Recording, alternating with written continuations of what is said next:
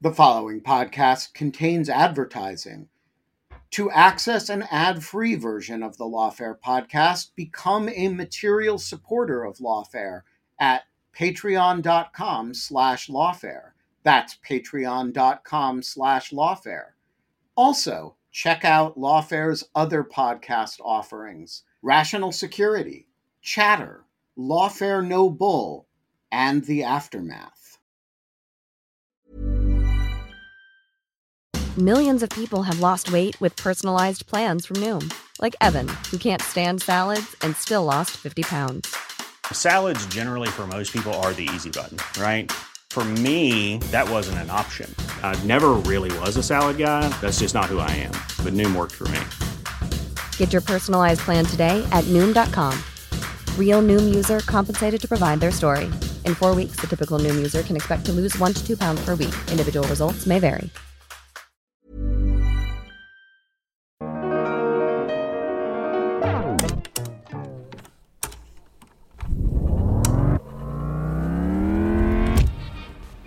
This is Rohini Kurup with an episode from the archives for Sunday, August 22nd, 2021. All eyes are on Afghanistan this week after the Afghan government fell to the Taliban last weekend. The Biden administration has faced intense criticism in the past week for the United States' chaotic evacuation efforts, and particularly for neglecting American partners in Afghanistan. Some have called it a moral failing. It's a good time to revisit an episode of the Lawfare podcast from March 2020 where Jack Goldsmith sat down with Joseph Nye, professor emeritus and former dean of the Harvard Kennedy School, to talk about U.S. presidents and foreign policy through the lens of morality. I'm Mikhaila Fogel, and this is the Lawfare Podcast, March 7th, 2020. We ask a lot of questions about foreign policy on this podcast. Why do certain countries make certain decisions?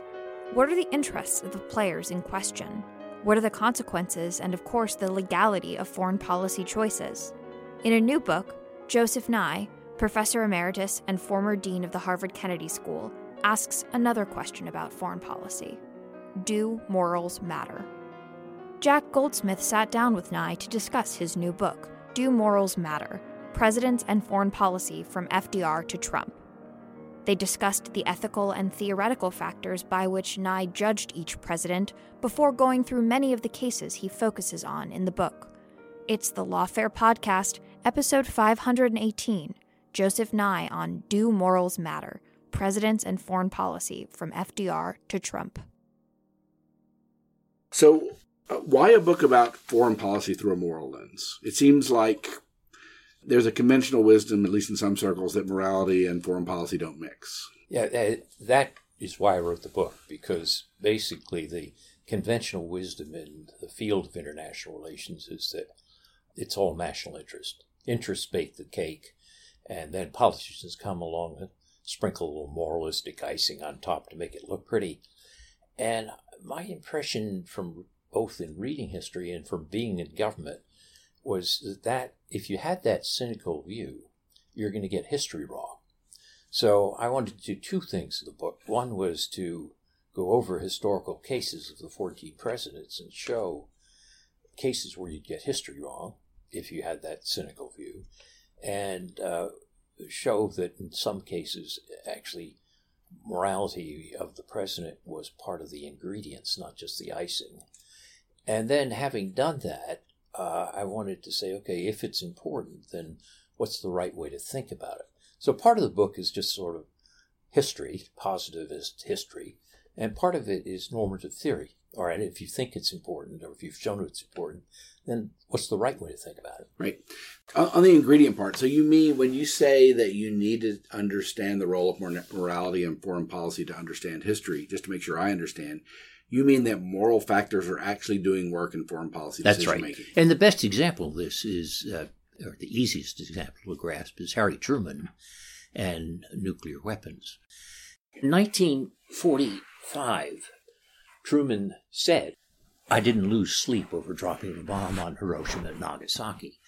And the reason is that it was we didn't know a lot about nuclear weapons, and as General Groves of the Manhattan Project said uh, Truman is like a boy who's put on the back of a toboggan when it's already going downhill. Would have been remarkable for him to have stopped it.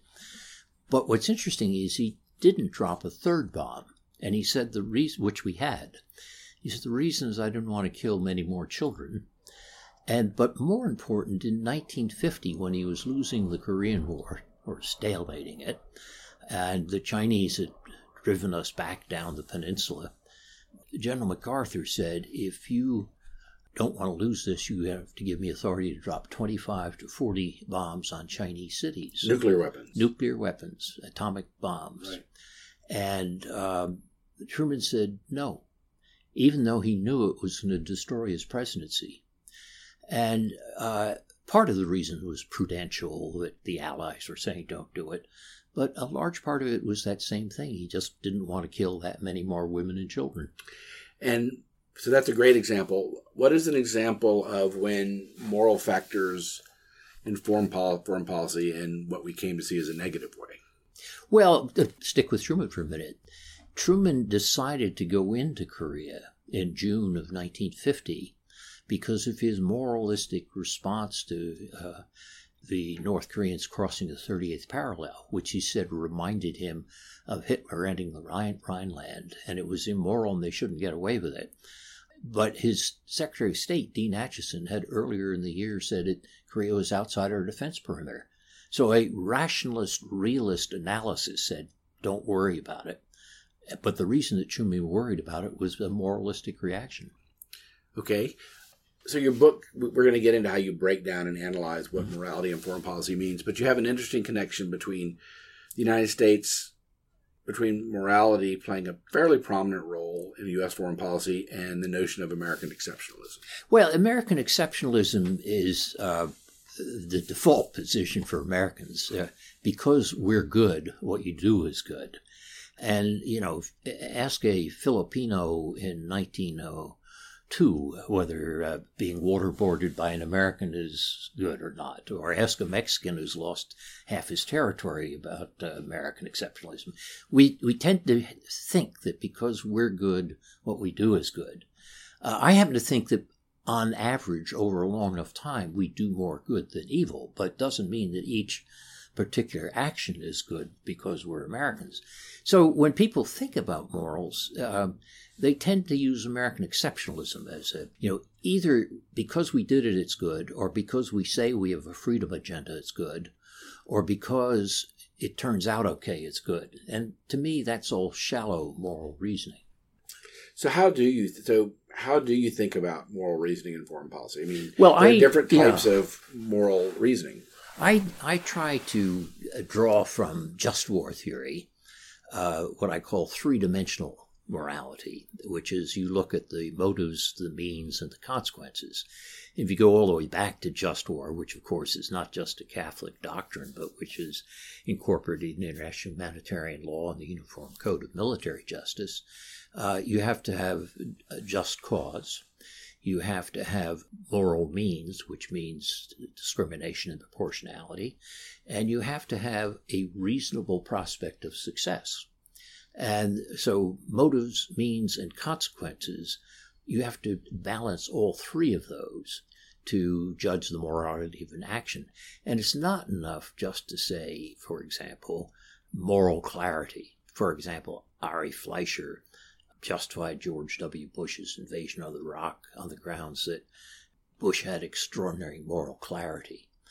That's nonsense. If I do something uh, with with pronouncing good motives, but you have horrible consequences, uh, that's not a moral action. So I'm trying to get away from that simplistic. What about the flip? What if there are, I can't remember if there's any example of this in the book, but I can imagine, I'll give you a hypothetical. Uh, let's say that Trump's tearing up of the Iran deal, which, whatever you think of the mm-hmm. intent, mm-hmm. the means weren't good. And the Soleimani killing seemed um, rash and not very deliberate. But let's just imagine a world in which those turn out to set in motion a series of events that leads to a revolution in Iran or a breakthrough in Middle Eastern affairs. Let's say he gets lucky. So we might judge that a foreign policy success, but it's not moral because of the intent and means. Is that the way? Well, let's take the Soleimani part of it. there's a good argument to be made that we needed to restore deterrence of Iran. That Trump's relatively weak responses to the shooting down of our drone and uh, earlier missile attacks uh, left the Iranians thinking he could get away with a lot. And so the question is has Iran been deterred? It appears at this stage, at least, to be yes. We don't know. Question to judge the morality of the action as a whole is not just the consequence.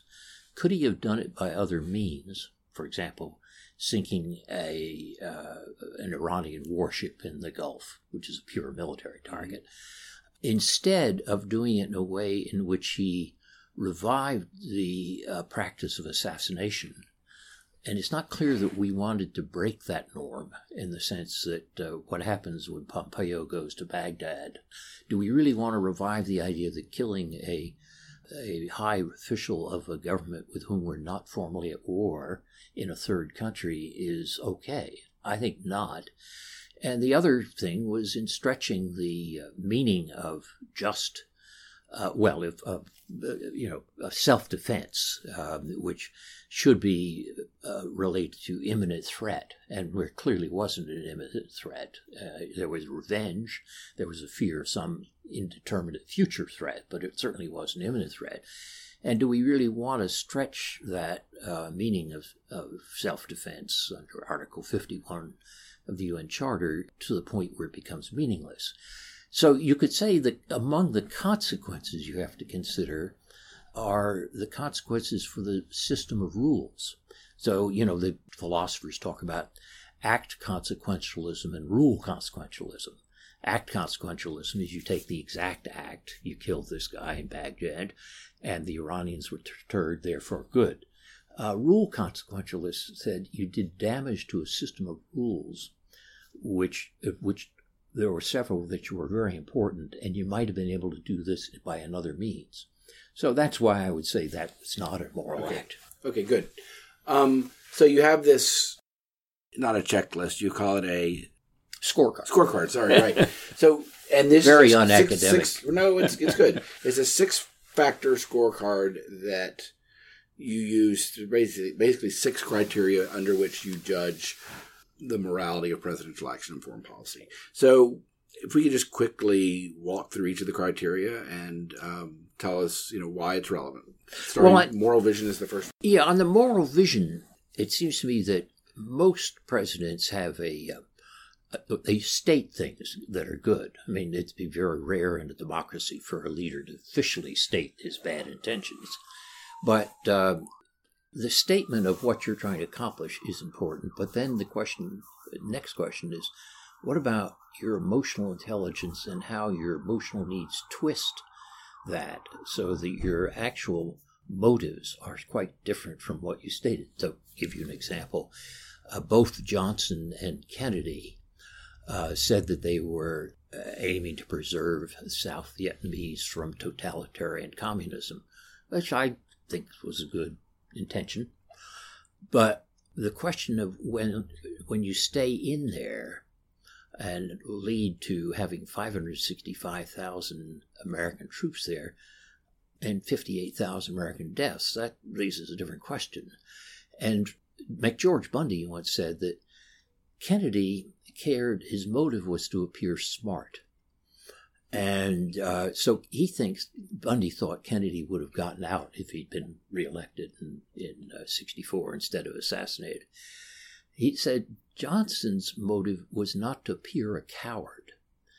And because he was so afraid of appearing a coward, even though he had grave doubts about the war and knew it was destroying his great society, he went and escalated as he did because he couldn't face up to, he didn't have the emotional intelligence to face up to being thought of as a coward. So that's a, an important point about the role of character, and presidential character in foreign policy decision making. So you're, and, oh, I call it emotional intelligence Yeah. in this case. I mean, they, can you master your deep emotional needs? In Johnson's case, insecurity, Right. and he couldn't, and that twisted his his intentions so that the motives were rather mixed. Okay, prudence. Prudence is important because it relates to this point in just war theory of a reasonable prospect of success. And if you are not prudent, you can set extraordinarily glamorous, idealistic uh, goals. But if they are imprudent goals, then you can lead people to disastrous consequences. If I say, let's uh, let's walk across this tightrope. It might be wonderful. We could walk across the tightrope across the street out there, but I know damn well that neither of us are going to make it. And when we fall down in front of a truck on the street and are killed, uh, that imprudent goal that I set, which led you to walk across there and fall down and get killed, that's, that's immoral. What leads presidents? I mean, presidents are exquisitely attuned to consequences and political repercussions. What leads them to act imprudently? Well, I think acting imprudently often uh, goes with uh, two things ideological blindness, or being blinded by this was where morals can have a bad effect, mm-hmm. and uh, also um, what I call lack of contextual IQ, which is a little different from emotional IQ. Emotional IQ is to manage your own emotional needs. Contextual IQ means to appraise a situation very carefully, or as a lawyer would put it, I guess, to do due diligence.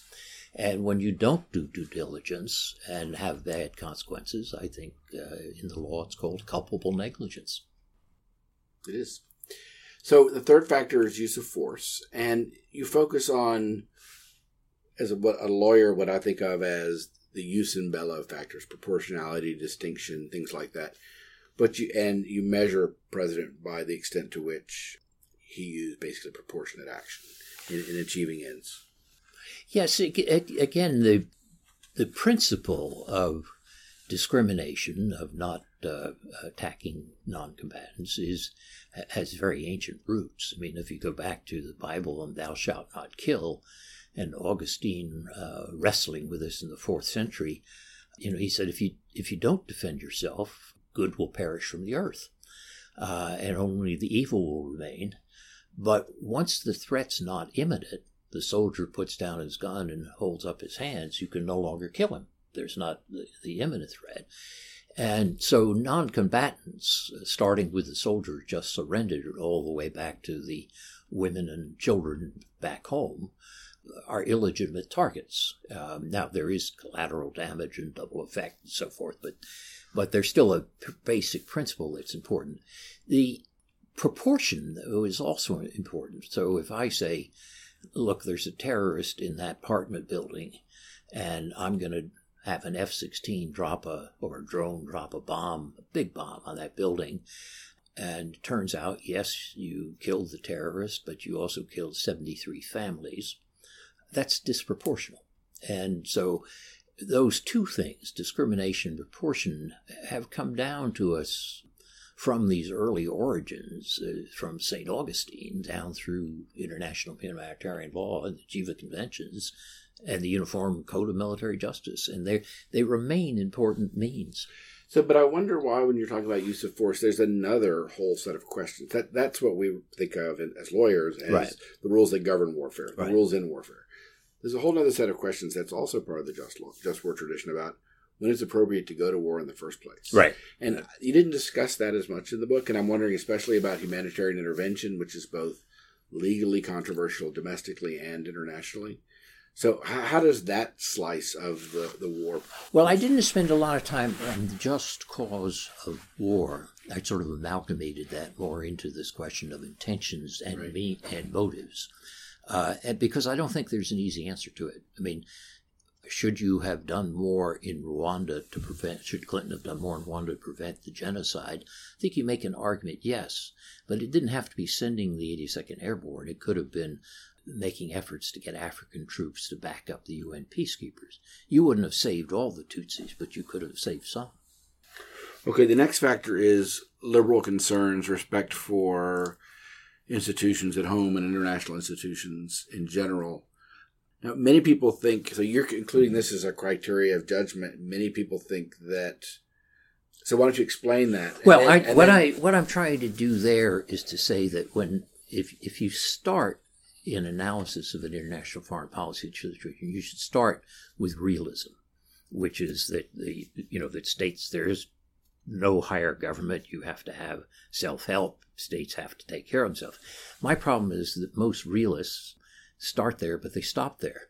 I happen to believe you should start there, but I think you should go on and ask can liberalism add something and can cosmopolitanism add something? And my answer is it shouldn't revoke realism, but we shouldn't ignore it just because it's an add on, so to speak. And I turn there primarily to John Rawls, uh, who is different in his liberalism than, let's say, Woodrow Wilson. Wilson uh, wanted us to promote democracy and to set up international institutions to create a different framework for international politics and provide global public goods. Uh, I think we should primarily focus on the second. And that's what Rawls does. He talks about treating other people, uh, not whether they're exactly democratic or not, but uh, how much we can respect their own cultures, their own institutions, without undercutting our realistic needs. So that's that's where the liberalism comes in. It's not full throated Wilsonian liberalism. But does it does does it assume that extant institutions, international institutions, are just, and then we need to adhere to them? Well, some are and some aren't. I mean, there's some that are, are quite useless, and there's some that are quite important. What I argue is that there are, are things called global public goods, which are things like uh, freedom of the seas or a relatively open international trading system or a relatively stable international monetary system and so forth where it's good for us, but it can be good for others as well. And that global public goods, like any public goods, are provided when the largest country takes the lead, because otherwise, smaller countries will free ride. And in that sense, the institutions that Roosevelt, Truman, and Eisenhower created after 1945 in stark contrast to the way uh, they acted in 1930s. American presidents acted in the 1930s have created something which good for us, but it's good for others as well. So that's where I see the role of institutions. Now you can argue, for example, is the World Trade Organization good or bad? And Dani Rodrik or others would say, you know, it, it hasn't done good for everybody in the country, and we've been too purist about trade theory and so forth. I think that's right, and you might want to need change in those uh, institutions, and not just assume that because they exist they're good. But um, if you take something like global climate change, which is a, a, being able to manage it is a global public good. I think they're uh, trying to develop institutions is is crucial, and the Americans have to take a lead. I mean, we in China are forty percent of the uh, production of uh, of CO two, and neither of us can solve that alone. Millions of people have lost weight with personalized plans from Noom, like Evan, who can't stand salads and still lost 50 pounds. Salads, generally, for most people, are the easy button, right? For me, that wasn't an option. I never really was a salad guy. That's just not who I am. But Noom worked for me. Get your personalized plan today at Noom.com. Real Noom user compensated to provide their story. In four weeks, the typical Noom user can expect to lose one to two pounds per week. Individual results may vary. Quality sleep is essential for boosting energy, recovery, and well being. So, take your sleep to the next level with Sleep Number. With a Sleep Number smart bed, you can individualize your comfort level and enjoy a better sleep night after night. JD Power ranks Sleep Number number 1 in customer satisfaction with mattresses purchased in-store. And now the Queen Sleep Number C4 smart bed is only $1,599, a saving of $300 only for a limited time. For JD Power 2023 award information, visit jdpower.com/awards. Only at Sleep Number stores or sleepnumber.com. This show is sponsored by BetterHelp. If I could offer you an extra hour a day in your life, what would you do with it? Would you go for a run? Would you sleep in? Would you read? Would you go hang out with a friend? A lot of us spend time wishing we had more time.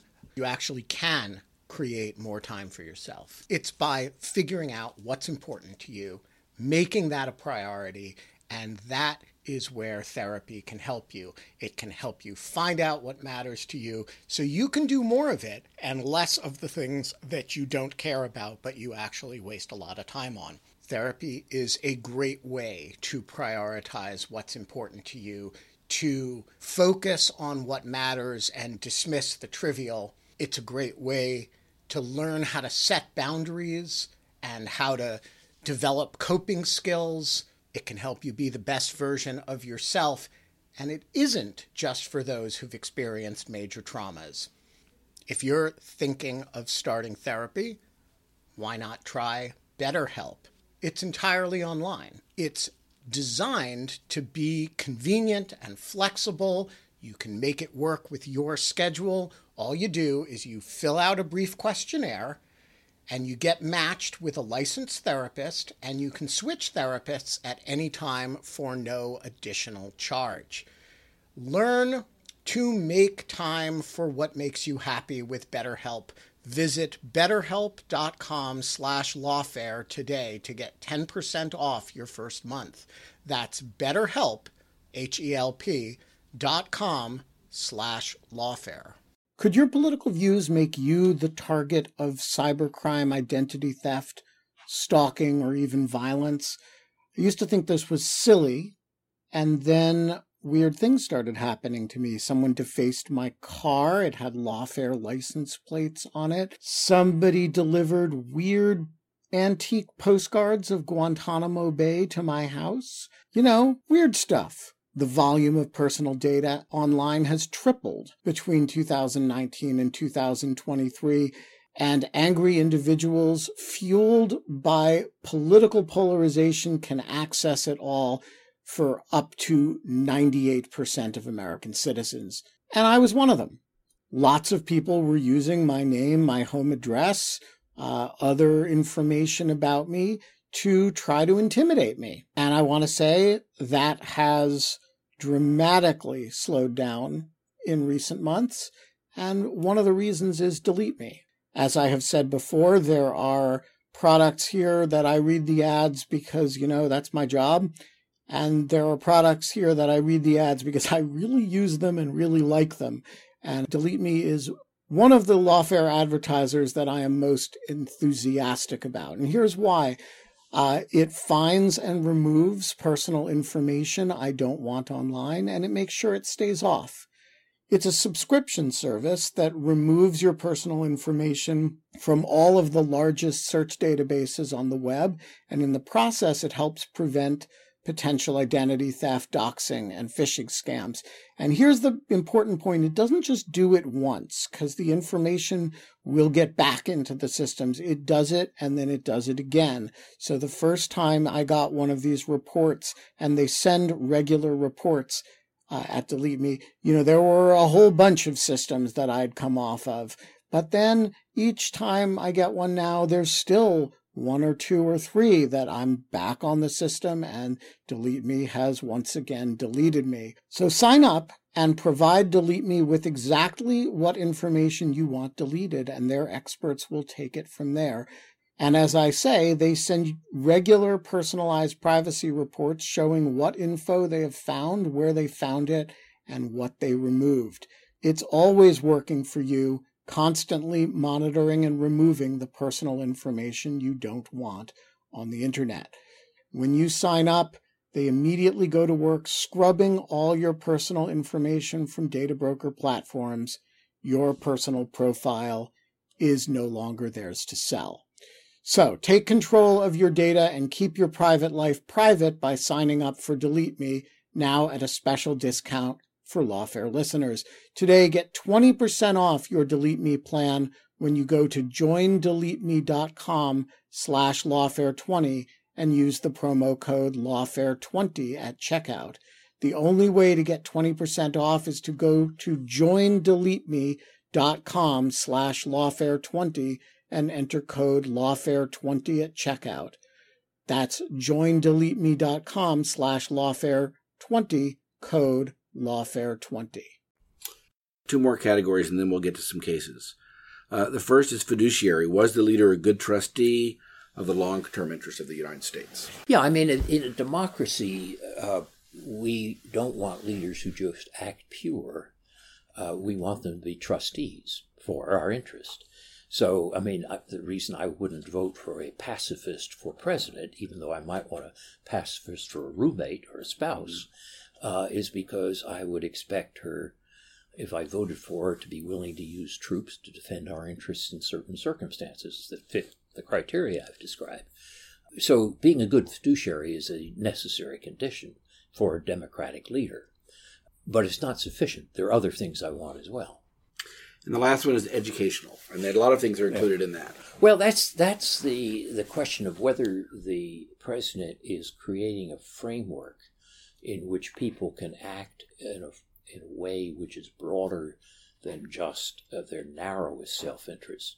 The issue of uh, self interest or national interest is not whether we should have America first or not, but how do you define American interests? And there, for example, I think Trump has had a a very bad educational effect because he's been teaching us and the rest of the world that you think of it in very narrow transactional terms.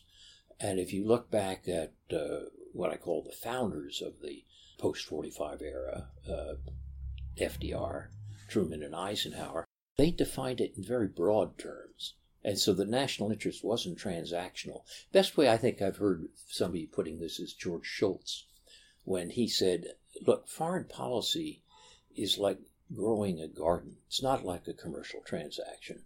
And you have to be a long term patient gardener. And for Donald Trump, it's just the opposite.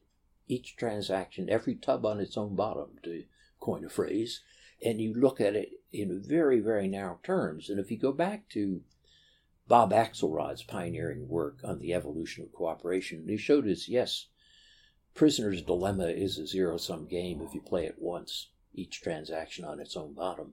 But if you play iterative Prisoner's Dilemma, you develop what's called a long shadow of the future. And institutions can contribute to that long shadow of the future. So, educating for institutions for thinking in broader than transactional terms is a crucial role. So, you talked also, I think it was in the context of education, but maybe not of truth telling, lying, and deception. Did that come under this category? It's interesting because it touches all three. That Roosevelt told a number of very big lies. Mm-hmm. Uh, for example, he said that Greer attacked a German U boat rather than the other way around, mm-hmm. which was a lie. But he did that for a purpose, which was to try to rouse the American people out of isolationism to seeing the threat that Hitler posed. There's a big difference between that and telling if the Washington Post is only half correct that Trump hmm. told 15,000 lies in his first thousand days. Let's discount that by two thirds. There's a huge difference between saying, I wanted Roosevelt to tell a lie because I thought Hitler was a real threat. I didn't want Trump to tell fifteen thousand lies or even five thousand. Well, there's nothing to there's nothing you can say to defend Trump's multiple obvious lies. Well, it debases the currency. Yeah, it does. Uh, but, but just stay on Roosevelt for a second. How do you judge? This is a hard question, I think. How do you judge a leader in a democracy who tells the people a lie to achieve some greater end? Do you measure that by consequences? Alone? Yes. Yeah. yeah. You have to. You have to say there. There. I make a distinction in the book between what I call self regarding lies and other regarding lies. A self regarding lie is like Trump's lie about the size of the uh, uh, crowds at his inaugural. And other regarding lie is what Roosevelt was doing when he said the that the American ship was attacked when in fact it was the other way around. And sometimes I think you justify that by consequences. And what would where were the Gulf of Tonkin resolution? Well, the representations the, of the Gulf of Tonkin. Yeah, and, Joe, and the Gulf of Tonkin resolution is very interesting because there it was an other regarding lie. Johnson wanted to get a basically a blank check from the Congress on Vietnam, but it turned out by very bad consequences. Yeah. And the, and the last question on the on the criteria, what is the role of the dark arts of foreign policy? Covert action, stealth warfare, electronic surveillance, things like that. Oh, I think you. I mean, obviously, you have to have intelligence. You have to have uh, covert intelligence. Uh, the question about covert action becomes difficult because there you wind up judging it in part by consequences, but often you don't have a very good sense of the consequences, and you don't also don't have very good procedural checks on it. And the net result is you wind up uh, with things that look good in the short run but have bad run effects. I mean, Eisenhower I rank highly in general, uh, but his overthrow the, uh, helping to overthrow the Shah in uh, Iran and then, or Mossadegh in Iran and then restore the Shah, and uh, his overthrow of Arbenz in Guatemala had long run consequences which were pretty bad. I mean, you could make a case that if you'd allow those nationalistic revolutions to go through a normal evolution, uh, we'd be better placed with Guatemala and Iran today. But on the other hand, one of the reasons that he turned, I think, to covert action is he was worried about too much of a peacetime military buildup, too large a use of military force, worries about the garrison state. So these trade offs are very tricky. Oh no, they definitely are, and and I, uh, you know, essentially, with all these judgments, you wind up balancing a lot of different factors. It's not as it's not as though they're clear cut. You put them through this this chopping machine and it all turns out easily. Henry Kissinger once said the hardest calls were the ones that are in the 5149 area. And when you balance up these scorecards, you get an awful lot of 4159s. So let's turn to some of your uh, judgments. So you, it's really an extraordinary, it's a great book because in addition to establishing this framework, which is difficult to manage, uh, you apply it and you basically give us a pretty robust history of U.S. foreign policy in each presidency from FDR to Trump. Um, so it's, it, I mean, I learned a lot. I was reminded of a lot. And then doing the analysis on top of it is really great. So let's just take a few examples. You give George H.W. Bush pretty high marks. And I read somewhere that this surprised you a little bit. That's right. Well, I had been involved in, in the Dukakis campaign, so I'd done my best to prevent uh, George H.W. Bush uh, becoming president, and yet when I wrote this book, uh, he came out on top. So uh, I was wrong.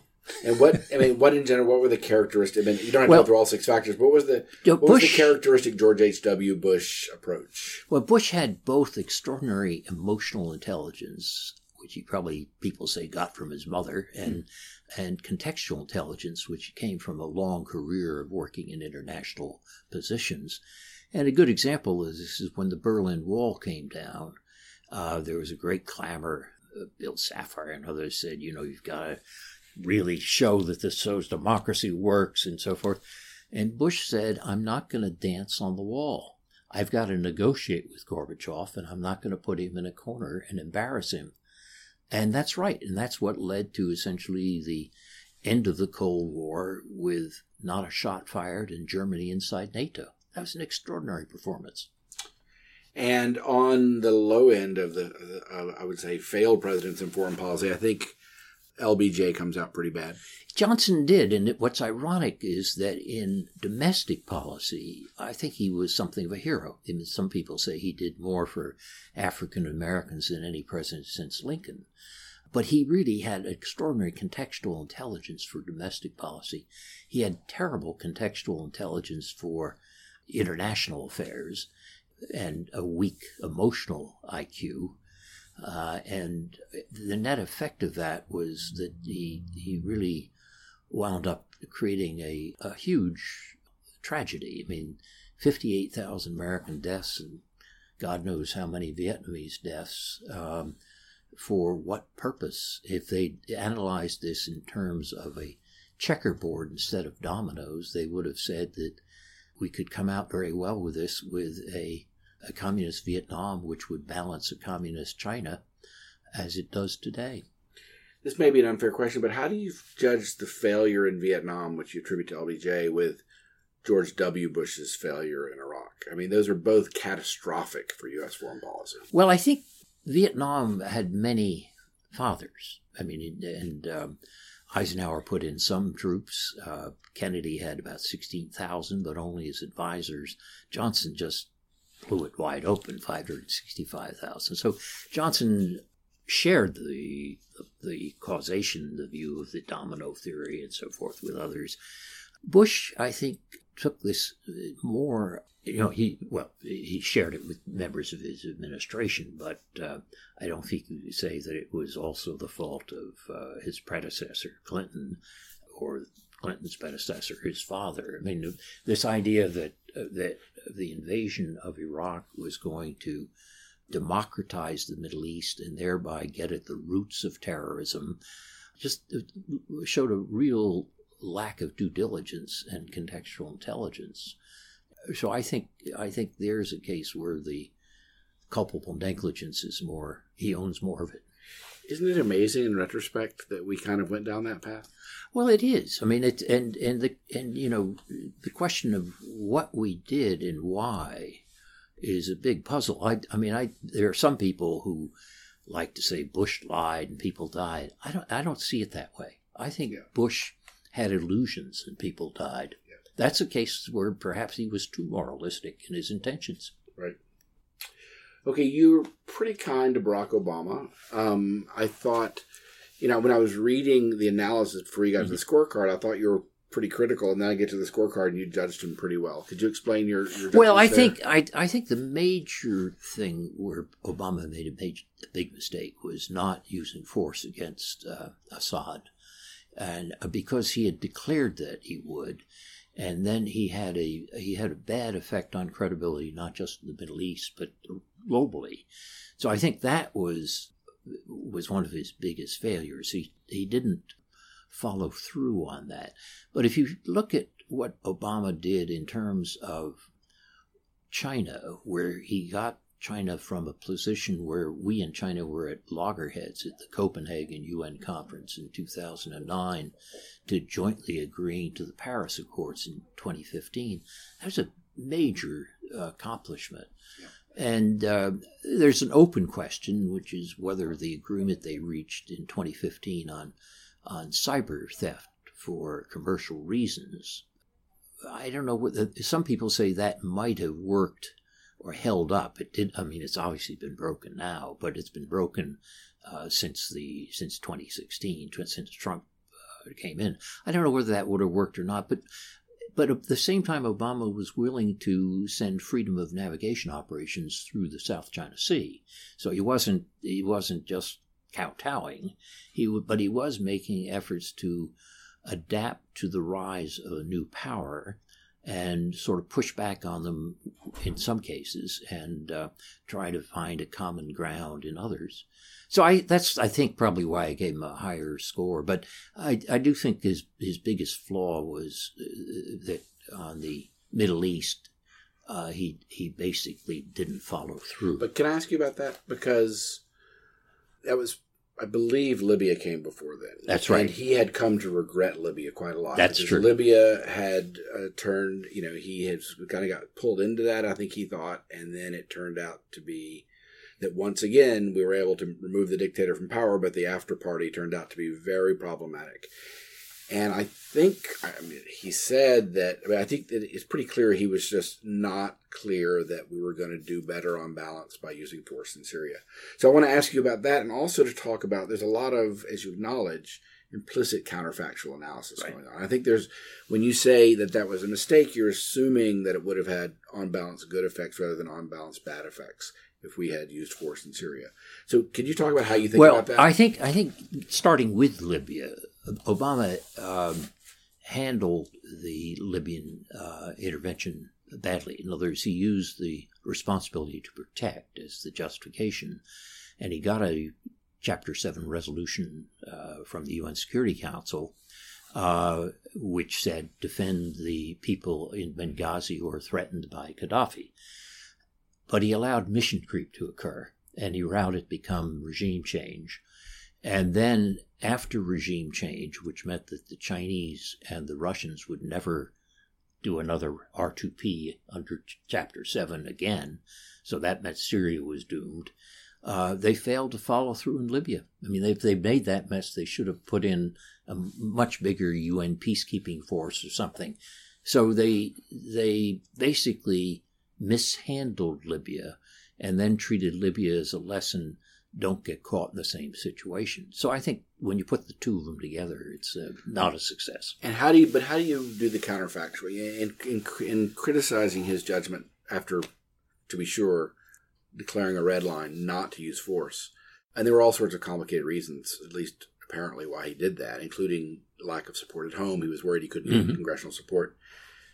Isn't there an implicit counterfactual judgment there? Oh, absolutely, And yeah. so, could you explain how how you think about that? Well, on the I mean, the counterfactual on on Syria was that Obama felt that he wouldn't have congressional support. He had support overseas from the French, but not the British, where Parliament had had backed away uh, from Cameron on it. And uh, he then had this arrangement with Putin that Brit- that Russia and the U.S. would remove, using the UN, would remove chemical weapons. And it's probably true that they removed more chemical weapons than an airstrike would have destroyed.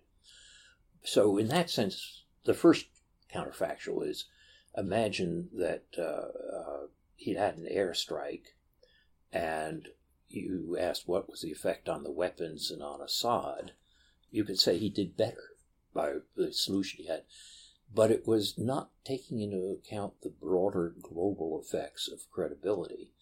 And so the many countries read this as uh, paper tiger, you know, and I think that I don't think he thought through or thought hard enough about that counterfactual. How is it going to affect China and Asia, for example? Um, however, there's another counterfactual you have to weigh, which is Obama was also worried that if he started this and he wound up with regime change in Syria and he got rid of Assad, would he wind up with ISIS taking over? Or another And- Iraq in some way. Yeah, Or another Libya. Yeah, or another Libya. So in that sense, it's a, it's a hard call. I mean, I don't. I I think he did think that counterfactual through, but I don't think he came out right in the sense that just removing Assad wouldn't have done it. I would have had a limited strike against the weapons, even though I didn't get of many weapons, as a signal that norms like the chemical weapons weaponry shouldn't be ignored, and that our word, once we say that's a red line, is worth something. Okay, this brings us finally to the current president, Donald Trump, and you're quite clear that it's too early to make any mm. firm judgments. If I summarized your chapter, I would say, and you can correct this, poor on most fronts, but maybe the China, standing up to China in an aggressive way was necessary, even if the means weren't necessarily the best. So maybe he's going to win some points on that. But for the most part, you're not impressed with this one. Yeah, I moral, think he, moral for we, again, we really it's much too early to know, but I think that uh, he got China's attention, and um, he uh, uh, and we'll have to see how that plays out. The so-called Phase One trade agreement is is not much, um, so we don't know whether it's going to get to the heart of the of the issues. Um, so I'd give him that. I also would give him on. I think I rate him reasonably on the use of force, which is that there has been a degree of proportion and discrimination, and his limited attacks on Syrian chemical causes was, I think, what about the level Obama should have done. But you completed the chapter before the Soleimani strike. But the Soleimani strike came afterwards, and I think that's a case where, for reasons I mentioned earlier, he lost uh, his sense of proportion. Right. So my last question is about at the dawn of the Trump administration, there was a giant spurt of writing about the rules-based international order. There were people who said it's over with. That Trump represents the end of the rules-based international order. There are people who defended it. You gave a qualified defense, I think it's fair to say, of the rules-based international order. So I'm just wondering, I don't have no idea if this is true or not, how much of this book was a response to Trump, who and a response to this this conception that or this idea that the rules based international order is either defunct or not worth defending. It was this in part. Well, in grew out of part, in part, but it, the book actually has roots that go back much deeper. I mean, I'd never even heard, well, I'd heard of Donald Trump, but not in the political sense. Uh, when I was thinking about this, uh, and I think there was a lot of talk about the end of the liberal international order. And what I say in the book is you ought to drop the word liberal. It's difference between a liberal international order which is Wilsonian and which tries to promote democracy. And we ought to realize that eh, when you have a great power like China, they don't want to be liberal. And there's not much you can do about that in the short run, at least. But rules based, there still is a, a role. And going back to that eh, point about Axelrod and institutions and the long shadow of the future, uh, Chinese have an interest in certain rules based dimensions, and climate is probably one of the most dramatic ones. So I think we don't want to, uh, as we get rid of the illusions about the liberal international order, that's not the same as a rules based international order in which you begin to get cooperation in the production of global public goods. That is, is whatever I was trying to make a distinction. That's great, Joe. Thank you very much. This book is an excellent book on many levels. It's like a lot of great books, it is both accessible to the general reader, but it's also theoretically very sophisticated. So both, I think it's fair to say that both um, novices and experts can learn from it. Congratulations! Well, thank you. I tried to write for real people. The Lawfare podcast is produced in cooperation with the Brookings Institution. Thanks this week to Joseph Nye for coming on the show. If you have a second, please share the Lawfare podcast on social media and give us a five star rating and review wherever you found us. You can also purchase Lawfare swag at our online store, www.thelawfarestore.com. The podcast is edited and produced by Jen Patja Howell, and our music is performed by Sophia Yan. As always, thanks for listening.